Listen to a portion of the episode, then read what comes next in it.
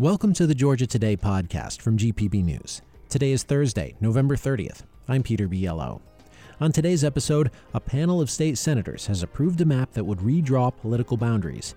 The families of three missing Georgia boaters say they're suspending their search. And a city funded mental health care initiative in Macon improves access to wellness programs. These stories and more are coming up on this edition of Georgia Today. A panel of state senators has approved a Republican backed map that would redraw district boundaries.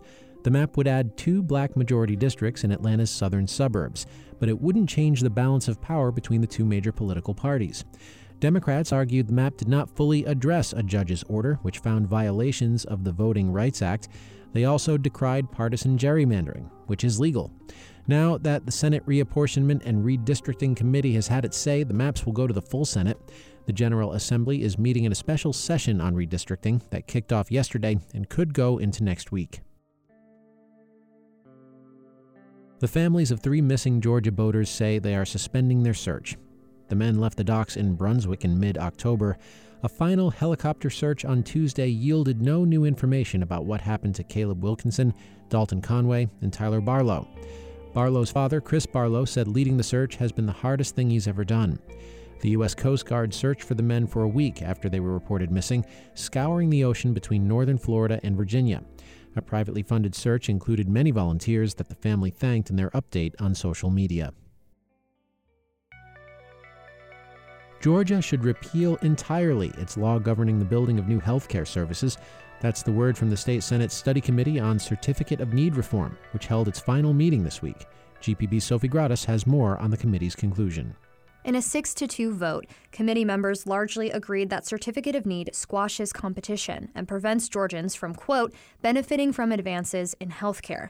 Most new healthcare facilities need to prove they're not duplicating services before opening. Even then, providers nearby can oppose applications. The committee has been meeting all summer, and so has the House Study Committee on Certificate of Need Modernization, to hear testimony on how this process could change. Only 12 states have fully repealed CON. If not a full repeal, the committee want the laws scrapped for the opening of psychiatric and maternal and infant care centers, as well as the addition of certain amenities like hospital beds. A bill that would have repealed CON in rural areas failed to pass earlier this year. For GPB News, I'm Sofi Gratas. A city funded mental health care initiative in Macon could be a model for other communities in Georgia, as GPB's Ellen Eldridge reports. Since the spring of 2021, the city funded Macon Mental Health Matters initiative has been boosting access to wellness programs, counseling, and treatment. Public activities like yoga meetups, local hikes, and even a meetup at a cigar bar bring mental health counseling to people where they are. Project Director Andrea Cook says the state legislature's Mental Health Parity Act helped guide local leaders. But there's still so much more work to do because while House Bill 1013 addressed um, so many things, it didn't really create a community based mental health program for people. Cook says certified counselors in their program are trauma informed and representative of the diverse communities they serve. For GPB News, I'm Ellen Eldridge.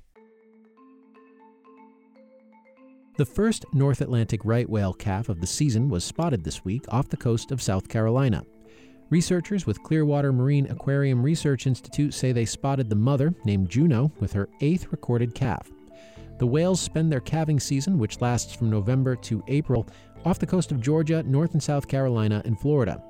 Researchers identified just a dozen calves last season.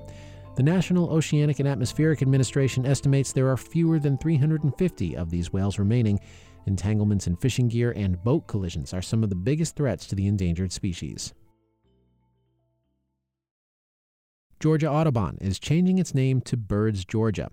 The organization said today its decision comes in response to, quote, troublesome revelations about the name. Audubon was a 19th century naturalist whose name has become synonymous with the bird conservation movement. He was also an unabashed slave owner who pushed junk science about race.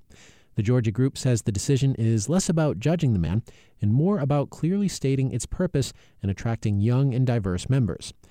Birds Georgia will remain part of the National Audubon Society. In sports and men's college basketball, Georgia rallied from a 17 point deficit to beat Florida State 68 66 last night in the ACC SEC Challenge. The game marked the first between the teams since a 70 67 Bulldog win on December 1st, 1981. Georgia hosts Mercer tomorrow. And single game tickets for the Atlanta Braves regular season go on sale at noon tomorrow. Braves insiders have access to a pre sale at 11 a.m. The Braves also offered a preview of their scheduled giveaways, including three different Ronald Acuna Jr. bobblehead nights, celebrating his 73 stolen bases, his 41 home runs, and his MVP award. The regular home season begins on Friday, April 5th, with a game against the National League champion Arizona Diamondbacks. And that's it for this edition of Georgia Today. Thanks so much for tuning in. If you want to learn more about any of these stories, visit our website, gpb.org/news. And we'll be back in your podcast feed tomorrow, provided you subscribe, of course. It's a great way to stay on top of the news here in Georgia. And if you've got feedback for us or a story idea, we would love to hear from you. Send us an email. The address is georgiatoday at gpb.org. I'm Peter Biello. Thanks again for listening. We'll see you tomorrow.